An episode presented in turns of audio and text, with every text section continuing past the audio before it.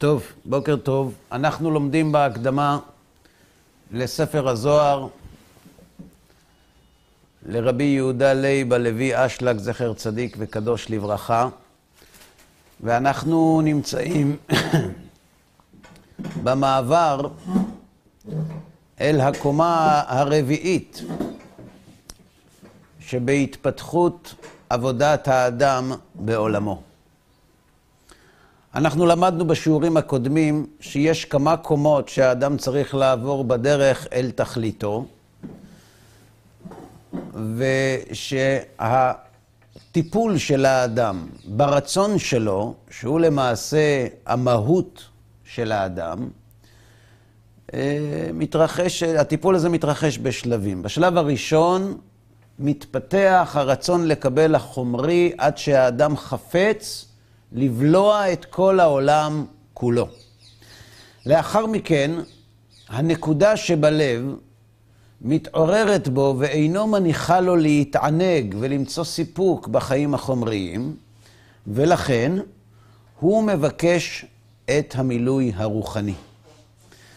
וזהו התהליך, זה השלב השני שבתהליך. כלומר, בקשת הרצון לקבל הרוחני שמוטבע באדם מעת לידתו, אבל חלש מאוד, הוא צריך ללבות אותו, עד שהוא מגיע אל ההתפתחות המקסימלית של הרצון לקבל הרוחני, והוא מתאווה כל רגע פנוי שלו לעסוק בתורה ובמצוות, מחמת שהוא מבין את החשיבות הגדולה, והוא חווה את המתיקות העצומה שכל חפציך לא ישבו בה.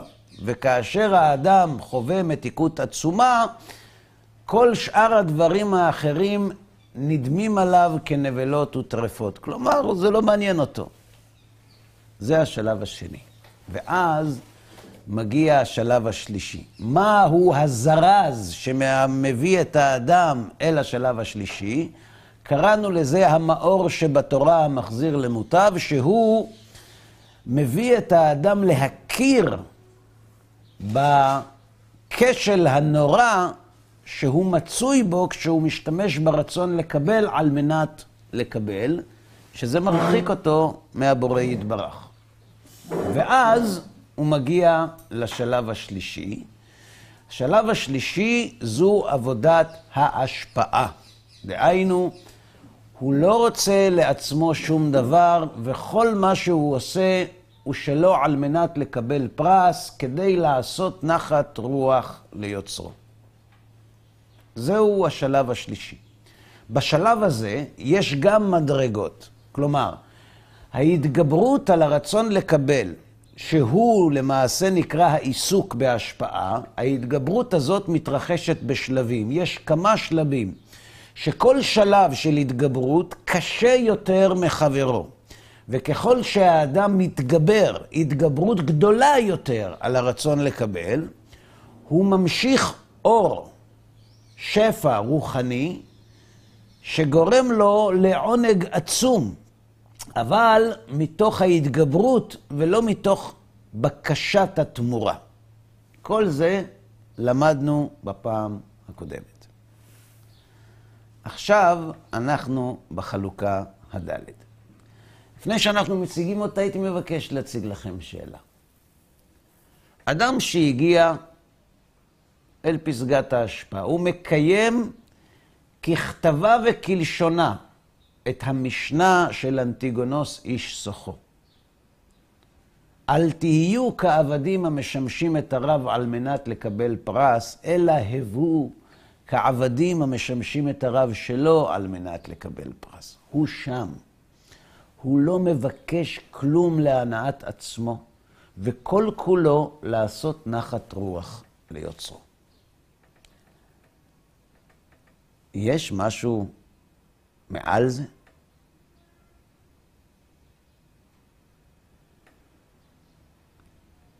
איך יש קומה רביעית? מהי הקומה הרביעית? האם לא הגיע האדם אל פסגת שלימותו? וליבי חלל בקרבי. אין לו רצון עצמי. הוא מבטל רצונו מפני רצון האלוה יתברך ויתעלה. הוא לא רוצה לעצמו כלום. רק לעשות נחת רוח ליוצרו. מה עוד נשאר?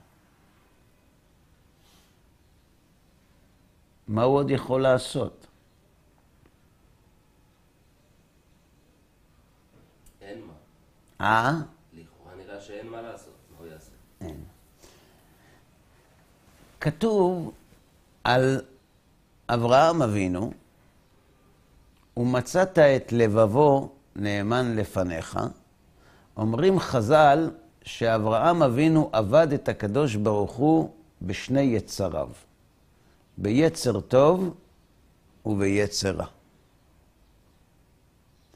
מה ההבדל בין הפסוק שמבטא את מדרגתו של דוד המלך עליו השלום, וליבי חלל בקרבי, לבין הפסוק שמבטא את מדרגתו של אברהם אבינו, ומצאת את לבבו נאמן לפניך. שדוד המלך אה, עבד אותו רק עם יצר הטוב, ואת היצר הרע הוא התגבר עליו. ואברהם אבינו הצליח אפילו עם הרצון לקבל לעבוד את הקדוש ברוך הוא. איך זה אפשרי? הגיע למדרגת עולם הבא לעולם הזה, אני לא יודע. אם אתה לא יודע, זו תשובה טובה. אם אתה נותן את החלק הראשון, זו תשובה אחרת, תכלית. אם אתה... אני מניח שאם זה ככה, אז אז החלק הראשון. של התשובה. בואו נבדוק. המצב... אה? האם אתה רוצה גם את יצר הרע לטובת העבודה, או שאתה כאילו דוחק אותו? דוחק אותו. בסדר. החלוקה הרביעית הוא העבודה הנוהגת אחר תחיית המתים. דהיינו, שהרצון לקבל אחר שכבר נעדר לגמרי על ידי מיתה וקבורה, עומד שוב לתחייה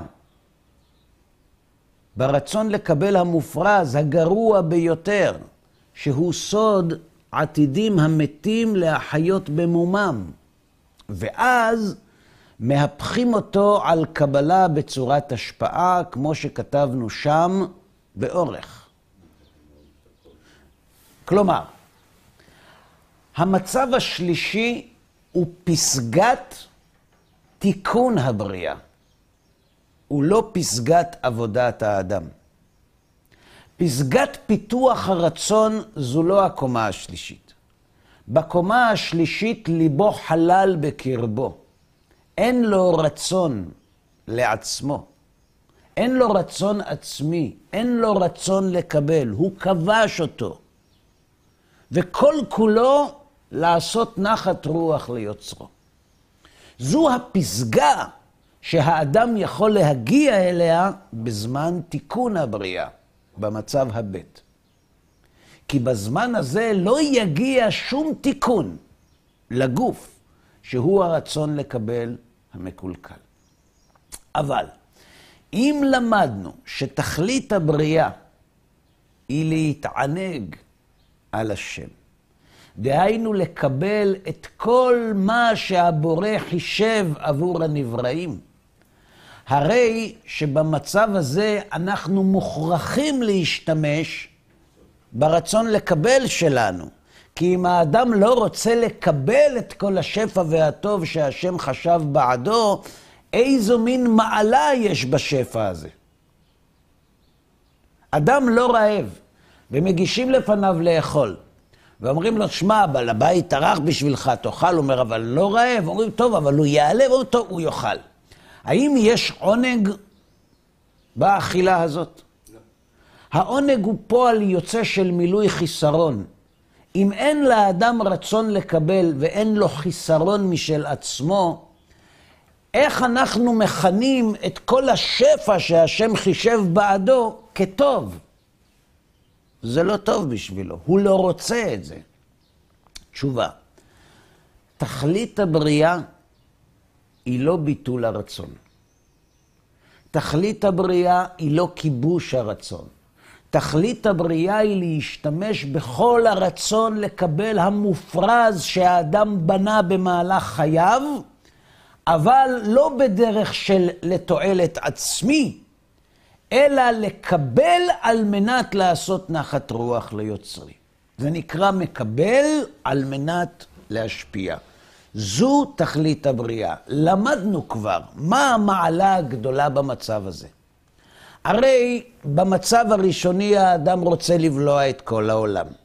במצב הסופי, גם עכשיו אנחנו אומרים שהאדם רוצה לבלוע את כל העולם. אז מה ההבדל? ההבדל הוא על איזה הילוך נמצא הרצון לקבל. בשלב הראשון, כשהאדם פיתח את הרצון לקבל והוא רוצה לבלוע את כל העולם כולו, הוא רוצה לבלוע את העולם כולו לתועלת עצמו. מה יקרה אם הוא יבצע את רצונו? הוא יתקרב לבורא או יתרחק ממנו? יתרחק. הוא יתרחק. אם הוא מתרחק מהבורא, הוא מסוגל לדבוק בו ולהרגיש את הבורא? לכן אי אפשר שהמצב הזה יתמיד לנצח. לעומת זאת, כאשר האדם יכול להשתמש ברצון לקבל הגדול והמופרז שלו, אבל לא לתועלת עצמו, אלא כדי לעשות נחת רוח ליוצרו, האם השימוש ברצון לקבל במצב הזה הוא לתועלת עצמו או לתועלת בוראו? בוראו. אה? בוראו. בוראו. אז במצב הזה הוא יכול לקבל את כל הטוב והעונג שהשם חישב עבור הנבראים, ועדיין הוא לא מתרחק מהבורא שהוא מקור הטוב, מפני שיש ביניהם השתוות. מהו רחום, אף אתה רחום. בבורא אין רצון לקבל לעצמו, וגם במקבל אין מקבל לעצמו, אלא על מנת להשפיע. כדי שהמצב הזה יתאפשר, אין אפשרות אלא לבטל ביטול מוחלט את הרצון לקבל. במצב שבו אנחנו נמצאים, בזמן התיקון, האדם יכול להתגבר על הרצון לקבל שלו, הוא לא יכול להרוג אותו. כי אם אין רצון לקבל, אין אני, אין אדם, וזו פעולת המוות. המוות זהו הביטול המוחלט של הרצון לקבל לתועלת עצמו. שנקודת הקצה של הרצון בצורה הזאת זה הגוף שלנו. ולכן כאשר מגיע זמן ביטול הרצון המוחלט, בהכרח הגוף שהוא הצל של הרצון לקבל לעצמו, גם הוא מתבלה בעפר. אבל הוא חייב לחזור ולחיות. כי בלעדי הגוף, בלעדי הרצון לקבל, לא תיתכן תכלית הבריאה. אז מה המעלה הגדולה במצב המחודש? כשהרצון לקבל מגיע שוב בתחיית המתים, כפי שזה נקרא, הוא כבר כפוף לרצון להשפיע. הוא בבחינת שפחה ולא בבחינת גבירה, כפי שהיה בעולם הזה. ולכן הוא מסוגל לקבל את כל הטוב והעונג שהשם חישב עבור הנבראים. כלומר, למעשה, בעולם שלנו, המוכר לנו, יש שלוש קומות. פיתוח הרצון לקבל הטבעי, פיתוח הרצון לקבל הרוחני, והמהפך ממקבל למשפיע. המקבל על מנת להשפיע הוא מצב קיים, הוא המצב הרביעי, אבל בעולם הזה הוא לא מוכר לנו, למעט, אמנם יש יחידי סגולה שניתנה להם עבודה זו גם בחיים חיותם בעולם הזה. אחרי שאמרנו את הכלל, אומר בעל הסולם, תדע לך שגם בכלל הזה יש מעטים, אבל יוצאים מן הכלל, שהם זכו להגיע למדרגה של עולם הבא בעודם בעולם הזה. כן, בבקשה. מה בעצם קרה במעמד הר סיני, שהייתה תקופת חטא העגל שבילה המוות אה, לנצח? היה להם איזה שלב ש... קיבלו חירות ממלאך המוות. כן. מה קרה אז בשלב הזה? כי בעצם הם לא היו צריכים את הביטול של הרצון לקבל בשביל לקבל אותו אחר כך. זה היה, מצ... אתה, אני חוזר על השאלה שלך, אתה שואל, כתוב, והמכתב, מכתב, מכתב אלוהים הוא חרוט על הלוחות, אומרים חז"ל, אל תקרי חרוט אלא חירות, שבאותו זמן, במעמד הר סיני, הם נעשו בני חורין ממלאך המוות. אז אתה שואל, לאור מה שלמדנו, האם בני ישראל הגיעו למדרגה שבו הם כבר לא זקוקים למיטה, כי הם נעשו בני חורין ממלאך המוות, נכון? בעוד אנחנו אומרים שהגוף צריך לחזור לעפרו. לכן, השלמתי את דברי בעל הסולם. אמנם, יש יחידי סגולה שניתנה להם עבודה זו גם בחיים חיותם בעולם הזה. למה עלינו לנדוד עד למעמד הר סיני? בוא נשאל את השאלה שלך על אותם יחידי סגולה שבעל הסולם אומר שהם זכו כבר בעולם הזה למצב של עולם הבא. והשאלה, איך הם נעשו בני חורין ממלאך המוות? הם הרי חייבים למות, לפי כל מה שלמדנו. היוצאים מן הכלל הללו מלמדים שיש אפשרות כזאת. היא לא מצויה, תכף נסביר גם למה, אבל ישנה אפשרות כזאת. עכשיו, אם ישנה אפשרות כזאת, למה אתה מוטרד ממצבם של בני ישראל במעמד הר סיני? הם הגיעו לגמר התיקון שלהם. הם הגיעו לתיקון חטאו של אדם הראשון. ואם הם הגיעו לתיקון חטאו של אדם הראשון, בילה המוות לנצח. אם הם לא חוטאים, אפשר להתחיל את השלב של העולם הבא.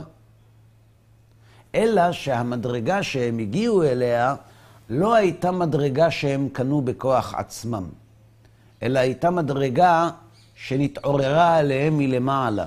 ולכן הם גם לא החזיקו במעמד.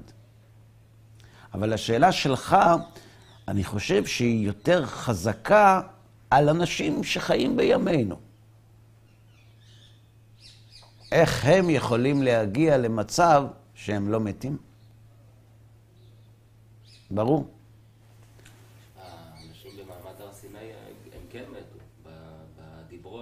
כן. כן, כן, כתוב פרחה נשמתם. טוב, בסדר.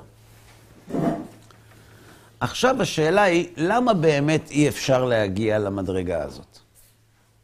למה, למה לא? אתה, אתה יודע מה? אליהו הנביא הגיע? הגיע או לא? הגיע. אה, חנוך הגיע? הגיע. אז יש אפשרות כזאת. אז למה שלא נתאווה להגיע לאפשרות הזאת? למה לסגור את השער? למה לומר, אנחנו לא, יש יחידי, אולי אנחנו יכולים להיות... מה המאפיין הכל כך מובהק שבגללו לא ניתן להגיע למצב של מקבל על מנת להשפיע בעולם הזה? אז בואו תראו, יש אנשים שכשאנחנו לומדים את הנושא הזה, הם אה, באיזשהו מקום מתקוממים ואומרים, למה אתה אומר שמקבל על מנת להשפיע זה בלתי אפשרי? כל כך הרבה פעמים בחיים אנחנו מקבלים מאנשים כל מיני דברים שהם משפיעים לנו, לא כי אנחנו רוצים, כדי לעשות להם נחת רוח. אנחנו מקבלים מהם. אז הנה לך מקבל על מנת להשפיע, למה אתה אומר שזה לא? זו שאלה. אבל כשקצת נוברים בטיעון הזה, מגלים שזה לא כל כך בדוק, חזק, ודאי, כמו שהם מבקשים לטעון. זה נכון שאנחנו, שאנחנו במהלך החיים לא פעם מכניסים לרשותנו, אני בכוונה לא אומר מקבלים, מכניסים לרשותנו כל מיני דברים חומריים ורגשיים, רק כדי לעשות נחת רוח לנותן. האם זה נקרא מצב של מקבל על מנת להשפיע? התשובה היא לא. למה? כי אין כאן מקבל. כי אין חיסרון. כלומר, כשמישהו נותן לי מתנה, הוא מגיע ליום הולדת והוא אומר, היי, אני כל כך הרבה זמן ואני רוצ... אני חייב לתת לך מתנה. מתנה. טוב. עכשיו, אני לא זקוק למתנה שלו. לא זקוק. הוא מביא לי... למה אנחנו לא זקוקים? מחבט טניס. לא יודע. יש דוגמה שהבעל הסולם נותן אותו בן אדם שהוא שבע ולא רוצה לאכול. כן. והוא אוכל רק בשביל לגרום נחת רוח ל... כן. אבל, אין לו חיסרון. יש לו. יש לו. הדוגמה הזאת, בעל הסולם מביא בפתיחה ל... אמ, פתיחה לחוכמת הקבלה. שם, במצב הזה, הוא מאוד רעב. הוא מאוד רעב. הוא עני, הוא רעב מאוד, והוא רוצה לאכול. אבל בגלל שהוא רוצה להידמות לבעל הבית, הוא אומר, גם אני רוצה ליהנות מלשבת לראות איך אנשים אוכלים. אני... אז איך אני אהיה דומה לו? אה, יש לי רק אפשרות אחת. הוא לא אוכל, גם אני לא אוכל. אלא שאז מתעוררת בו מחשבה שבעל הבית חפץ בלענג אותי, אז כשאני אוכל אני עושה לו טוב. אז בדרך הזאת אני מתגבר. אבל שם הוא רעב מאוד. זה לא שהוא לא רעב. הוא מאוד רעב.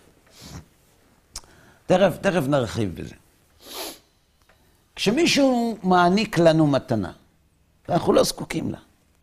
יש כמה אפשרויות להגיב. תודה. או לשמוח עם המתנה. איזה יופי, כל כך יפה מה שהבאת לי. אתה לא צריך את זה. או, אה, לא היית צריך, שזה אומר, ודאי שאתה צריך. כן. מה גורם לנו להשיב בצורות השונות, באופנים השונים, למתנה שאנחנו מקבלים, או גם למחמאה? אני אומר, או, תתחדש על המכנסיים. אה, זה לא חדש. מה זה משנה? למה לא תגיד תודה? תודה שאתה שם לב. למה לא? לא, זה לא חדש. מה גורם לנו לשוני הזה? לא רוצה להיות אסיר תודה למחמאה שלך. לא כל דבר כל כך מורכב. אה? כמות ההנאה מהמחמאה שלו, אם אנחנו נהנים או לא. מה אכפת לך שהוא יראה שאתה נהנה? לא, אם אני מרגיש, אם הוא באמת אני מרגיש שאני נהנה ממשהו. אתם אומרים, טוב, אני לא, אני, אני סתם אומר לכם לא, אבל אני מבקש לחדד את זה. אנחנו נזהרים כל החיים שלא יתגלו חסרונותינו. אנחנו לא רוצים שהחולשות שלנו ושהחסרונות שלנו ושהצרכים שלנו יתגלו. למה? כי גילוי החיסרון מעורר תכונה מאוד שנואה שנקראת בושה. הפעם הראשונה שאנחנו פוגשים בבושה זה כאשר אדם הראשון אכל מעץ הדעת והוא נחבא כי הוא שומע את קול השם מתהלך בגן. את קולך שמעתי בגן ואחווה. אומר התרגום יונתן בן עוזיאל, ואחווה מן כיסופה. כלומר, הפעם הראשונה שאנחנו פוגשים את הבושה בתורה, זה אחרי חטא אדם הראשון. לפני החטא לא הייתה בושה, ולא התבוששו. למה? למה לא הייתה בושה קודם? לא נגלה חסרונה, לא היה להם. כי לא היו חסרונות. כשאין חיסרון, אין בושה. הבושה היא, ניתן דוגמה. כשאדם גונב ומתגלה שהוא גנב, הוא מתבייש? תלוי. אם הוא בחברה של גנבים, הוא לא מחכה שיתגלה שהוא גנב, הוא מפרסם את גנבתו ברזומה המקצועי שלו. שכולם ידעו עד כמה הוא מדופלם, שאם יצטרכו עבודות, ידעו למי לפנות. אבל זו גניבה. אבל בחברת גנבים, לגנוב זה לא חיסרון. לגנוב זה מעלה. כשמתגלה מעלתך, אתה זוכה לכבוד. כשמתגלה חסרונך, אתה חוטף בושה. אם אתה חי בחברה של אנשים ישרים, אתה מאוד לא תרצה שהם ידעו שאתה גנב. כי הגניבה היא חיסרון בעיניהם. וכשהחיסרון מתגלה, באה הבושה. והבושה היא גילוי החיסרון. וכשחסר, כואב. נכון? עכשיו, כאשר אדם חי בין אנשים ישרים והוא גונב, האם הוא מתבייש בעצם מעשה הגניבה? לא. הוא גונב, ההכרח לא יגונה. אז ממה הוא מתבייש? מגילוי הגניבה. אגב, אפשר שהוא מתבייש עוד לפני שמגלים את הגניבה. כשהוא מעלה בדמיונו, מה יקרה אם יגלו את הגניבה? או שהוא חושד שעומדים לגלות את הגניבה. אז מתעוררת אצלו בושה על שם סופו. אבל בושה קיימת רק במקום שיש חיסרון. אגב, תסתכלו היום. אנחנו חיים היום בחברה שאין בה חסרונות. שכל חיסרון הוא מעלה. או במילים פשוטות, הרצון שלך זה דבר קדוש. מה זה רצון? רצון, מה זה? חיסרון. חיסרון. כלומר, החסרונות שלך קדושים. אף אחד לא ייגע בהם, אף אחד לא ייגע ב... לא י... לאף אחד אין הזכות לומר לך שהם שליליים. הצרכים שלך הם בסדר גמור. איזה לא משנה מה, מה שתרצה. כמובן, אל תפגע בצרכים של אחרים, כי גם הם קדושים, אבל במסגרת השטח הפקר הזה, כל מה שאתה מרגיש זה בסדר.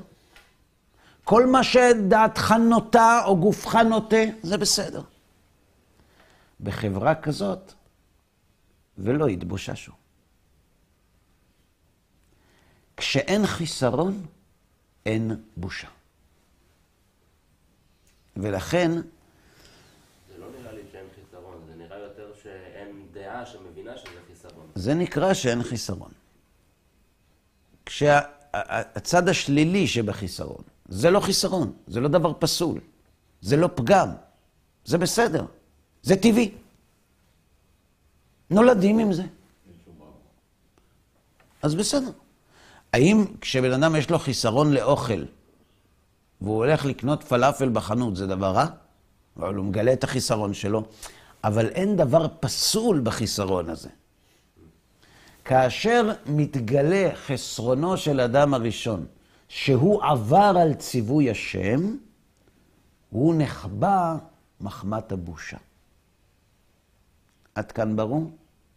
כלומר, אנחנו מתביישים כשחסרוננו מתגלה. מה רצית לשאול?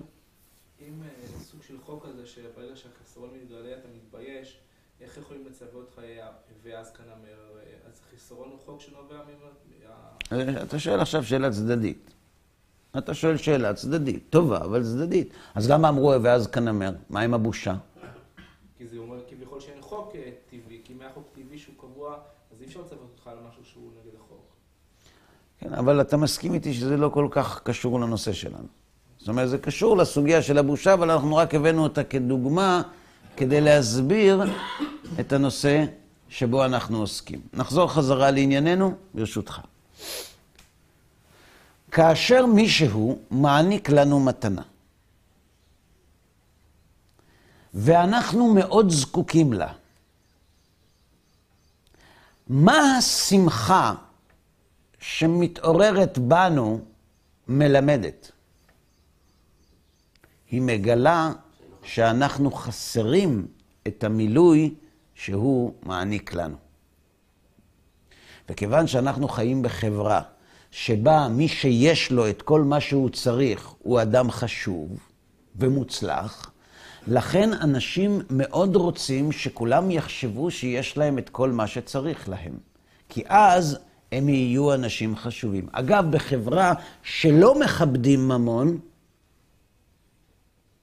כשייתנו לך מתנה כסף, אתה לא תתבייש לקחת.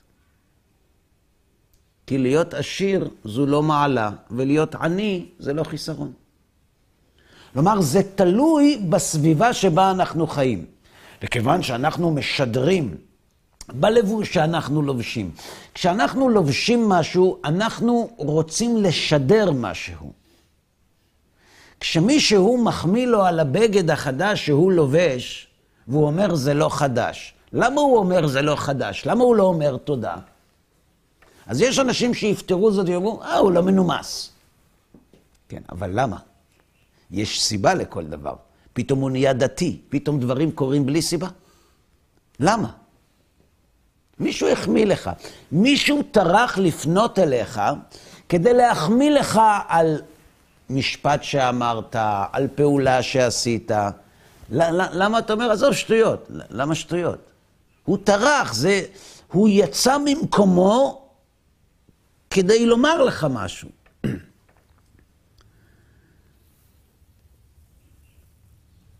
יש חיסרון יותר גדול בדור שלנו מן הצורך במחמאות, באשרור. אנחנו כל כך צמאים למחמאות, והצמא הזה כל כך גדול, ואנחנו יודעים כמה הוא גדול. ופתאום מישהו בא ונותן מחמאה, הוא זיהה את החיסרון שלי. לא, זה לא חדש.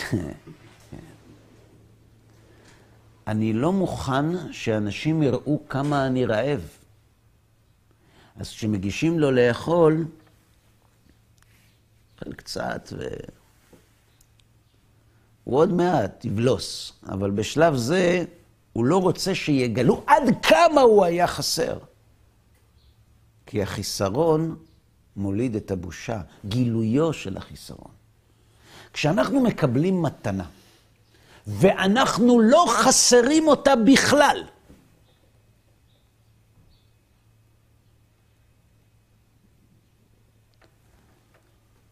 האם תהיה לנו בעיה להאיר פנים לנותן? לא. לכן אנחנו נאמר, וואו, תודה לך, תודה שחשבת. כן, העט שהוא קנה, אה, העט הזאת אה, עולה אלף שקל. אתה, אם מתים פחות משלושת אלפים, ארבעת אלפים שקל, לא שם בכיס, לא להכביד. והוא נותן לך עט בשווי אלף שקלים. אתה צריך את זה? אתה הולך להשתמש בזה? לא. וואו. פש, הלכת לחפש את זה וטרחת, זה עט אה, די נדיר, איך, איך, איך? למה הוא יוצא מגדרו? אתם יודעים למה? כי אין לו בעיה לקבל את העט. זה לא מעיד על כלום. הוא לא חסר את זה. כשאדם לא חסר, הוא יכול להכניס לרשותו דברים ולהודות על כך לאחרים בשמחה, כי אין לו חיסרון לדבר. זה לא נקרא מקבל על מנת להשפיע. הוא לא באמת קיבל כלום. הייתה כאן העברה טכנית מרשות לרשות. זה לא נקרא לקבל. לקבל זה לקבל עם כל החיסרון. אם לא חסר לך, מה אתה מקבל? אתה לא מקבל כלום. לזה אפשר להגיע בעולם הזה. לזה אפשר להגיע אפילו במצב של מקבל על מנת לקבל. כשאתה לא חסר, אין לך בעיה לקבל בשביל לעשות טוב לשני. כי אתה אדם מנומס, אתה אדם הגון, אתה אדם מוסרי, אתה בן אדם. אתה בעל דרך ארץ שקדמה לתורה. ומישהו טרח, אתה לא צריך את מה שהוא קנה, אתה לא אוהב את הצבע של הארנק. אתה לא תשתמש בו לעולם. אבל האיש הזה רצה לשמח אותך ביום ההולדת שלך, והלך וטרח והביא לך משהו. לא ברמה שלך. תודה לו. אם אין לך חיסרון לדבר, לא תהיה לך בעיה להודות. ברור עד כאן? עכשיו, רק רגע, עוד, ש... עוד נקודה אחת, שלא, שלא יהיה הדף חלק. לפעמים אנחנו רואים שאנשים יוצאים מגדרם כדי להודות, כשחסר להם. למשל, מישהו, מישהו הסתבך וחרב עליו עולמו. בא מישהו ועוזר לו, ו... והוא לא, הוא לא מוצא את נפשו להודות לו על ה... שמע, אין אנשים כמוך, ו... ואני כל כך מודה לך על מה שאתה עושה בשבילי. איפה הבושה? כנראה הבושה כבר הלכה עם הבעיה היותר גדולה. יפה. בושה זה דבר נורא, אבל יש דברים יותר נוראים. אגב, יש אנשים שהבושה אצלם זה הדבר הכי נורא. ואז הם יעדיפו למות ולא להתבייש. והיו דברים כאלה. אבל יש אנשים שהבושה היא חשובה, הכבוד מאוד חשוב, אבל החיים יותר. אז אם צריך להתבזות בשביל לחיות, הוא יתבזה. וכיוון שהאדם הזה עוזר לו בדבר שנשמתו תלויה בו, שהוא לא יכול בלעדיו, שהוא חיסרון גדול יותר מן הבושה, הוא יתגבר על הבושה ויודה לו, כי על ידי שהוא מודה לו, הוא מקווה להשיג ממנו יותר. אבל כלל יהא נקוט בידינו. אנחנו לא מסוגלים לקבל על מנת להשפיע מסיבה פשוטה. אם אנחנו חסרים את המילוי, אנחנו מתענגים בזמן המילוי מעצם המילוי. ואנחנו לא יכולים להתגבר על העונג הזה, על המקבל על מנת לקבל. אנחנו גם אומרים תודה, נכון. אבל האם אתה מסוגל למלא חיסרון שיש בך, ולא ליהנות לצורך עצמך, אלא ליהנות למי שהעניק לך את זה. זו שליטה בלתי נתפסת. אנחנו מלאים בנגיעות אישיות, מלאים בחסרונות אישיים. כל כך הרבה פעולות שאנשים חושבים שהן פעולות נאצלות. אני לא אומר שהן לא נאצלות, הן הרבה יותר נאצלות מפעולות אחרות. אבל אין פעולה שאפשר להסתכל עליה ולומר, זהב טהור. אפילו בפעולה של השפעה, קל וחומר בפעולה של מקבל על מנת להשפיע. אדם שנותן צדקה, הלוואי שכולנו ניתן, אבל כשאדם נותן צדקה, הוא עושה את זה כדי להשפיע? להשפיע למי? למי? מה קרה לכם? לא נתתם צדקה אף פעם? מה? זה תלוי במקרה שהוא שומע. זאת אומרת, הוא שמע על מקרה קשה, והוא אה, מחליט לעזור. זה נקרא להשפיע. לא להשפיע, זה להשפיע. עכשיו בואו נבדוק למה הוא משפיע. מה, מה גרם לו להרים את הטלפון, למסור את מספר כרטיס האשראי שלו, שהוא לא נותן כמעט לאף אחד, ולתרום כסף, שהוא עבד בשבילו. אה? הוא עושה את זה, קבל על לקבל, הוא שמע את ההסברה, כשאתה נותן לעני, אתה נותן לו בעולם הזה, אבל הוא נותן... לא, הוא לא, הוא לא מאמין בעולם הבא, הוא לא מאמין, הוא נותן צדקה. הוא נותן צדקה לא כי כתוב בתורה. הוא נותן, כי זה עושה לו קודם כל טוב, הוא מרגיש טוב עם עצמו. מה? הוא מרגיש טוב עם עצמו. הוא, שם את עצמו. זה גורם לו כנראה לאיזו התרוממות, זה בעיה לכבוש את כל הרגשות. תגידי, למה, למה? אה, אני שואל אתכם שאלה. למה להרוס? למה לדון לכף חובה? למה, למה לא לכף זכות? למה למצוא פגמים? תשובה. כי הם קיימים. אז אני, לא, לא נסתכל על זה. אנחנו מחנכים לפעולות של נתינה ופעולות של צדקה, אפילו על מנת לקבל. הלוואי שכולם ייהנו מלתת צדקה. הלוואי שזה היה המצב. אבל כשאתה מדבר על שלמות, על אמת, הפעולה הזאת היא לא השפעה. פעולה נקראת על שם המניע שכאשר הוא איננו, אין פעולה. אם לא היו מתעוררים בך רחמים, האם היית נותן צדקה? לא. מסתבר שלא, כי אתמול התקשרו ולא נתת. כי לא מצא חן בעיניך הדובר, היה נשמע תובעני מדי.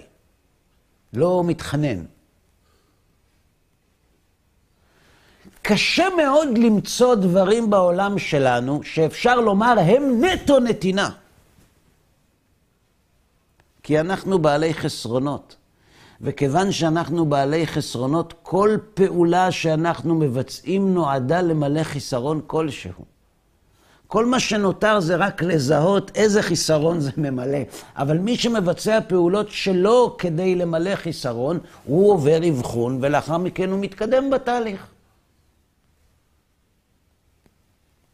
אז להגיע למצב של נתינה טהורה שלא לתועלת עצמי, בלי שהקדוש ברוך הוא עוזרו אינו יכול לו. אז לקבל על מנת להשפיע, שזה שיא מילוי החיסרון שלנו. האדם יכול להתגבר על שור זועם כזה ולשלוט בו? לכן המצב הזה נקרא מדרגת העולם הבא. בעל הסולם מסביר במקום אחר, מה זה עולם הבא? העולם שיבוא. במצב הבא, שעתיד להיות, והוא לא קיים עכשיו. כלומר, המצב הזה יקרה, רק כדי שהוא יקרה צריך לעבור תהליך. ביטול מוחלט של הרצון לקבל, שהוא המוות. וממנו להגיע למקבל על מנת להשפיע. לכן הוא אומר, דע לך שיש יחידי סגולה שניתנה להם עבודה זו גם בחיים חיותם בעולם הזה. כדי לקבל מושג שזה אפשרי, אנחנו יכולים להסתכל על אנשים שחיו בעולם שלנו והגיעו אל פסגת הקומה השלישית.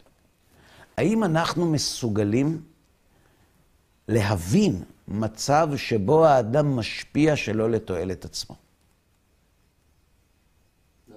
לא.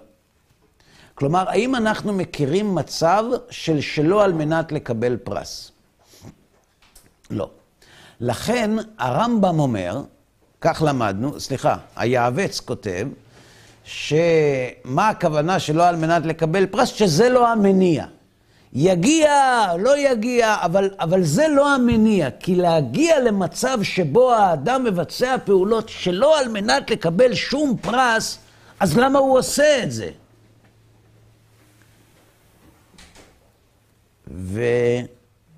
והיו אנשים כאלה.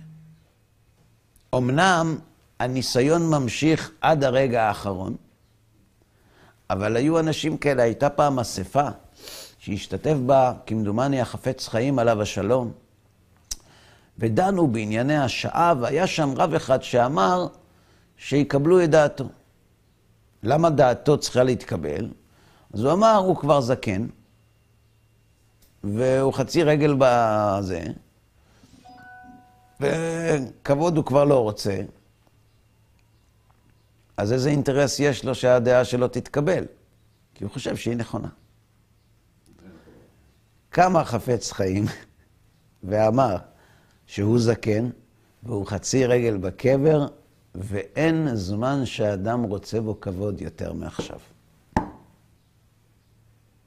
את זה אמר החפץ חיים, שמעולם לא רגל בלשונו. החפץ חיים אבל יכול להגיד את זה על עצמו, לא על הרב השני. אה? החפץ חיים יכל להגיד את זה על עצמו, לא על הרב השני. נכון, הוא אמר את זה על עצמו. ולכן הוא אמר, אנחנו לא מחויבים לקבל את דעתו בגלל הטענה הזאת.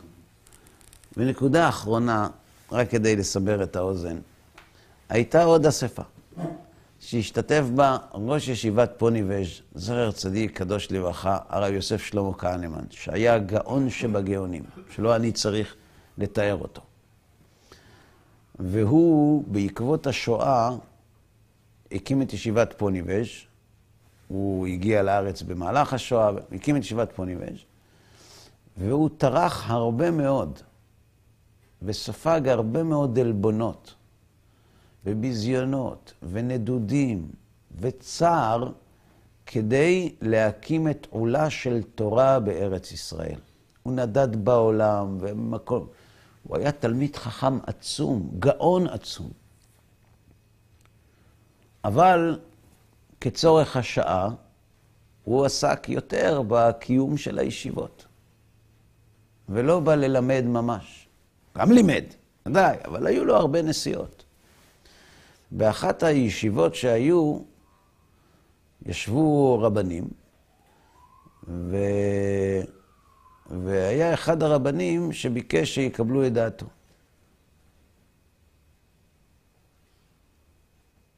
למה? כי הוא מוסר את נפשו על עם ישראל. אמר הרב מפוניבז', על מה כבודו ויתר? בשביל מה שהוא. אני ויתרתי על גדול הדור. על מה כבודו ויתר? מה המשמעות של המשפט המצמרר הזה? לא כולם יבינו אותו. אדם שיש לו הנתונים להיות גדול הדור, והוא מודע לזה, זה לא פוטנציאל, יש לו את זה. והוא מוותר על חייו, על העולם הזה שלו ועל העולם הבא שלו. כי הוא לא ימצה את הפוטנציאל שהשם נתן לו. רק כדי שתוקם עולה של תורה בארץ ישראל אחרי החורבן. הוא היה מוכן, מוכן לוותר על הכי חשוב שלו בחיים. אני ויתרתי על גדול הדור, על מה כבודו ויתר. ויש דוגמאות למכביר. אגב, את הדוגמה הזאת לא כולם יבינו. יבין אותה רק מי שמבין את המשמעות העצומה של לימוד התורה. עד כאן להיום.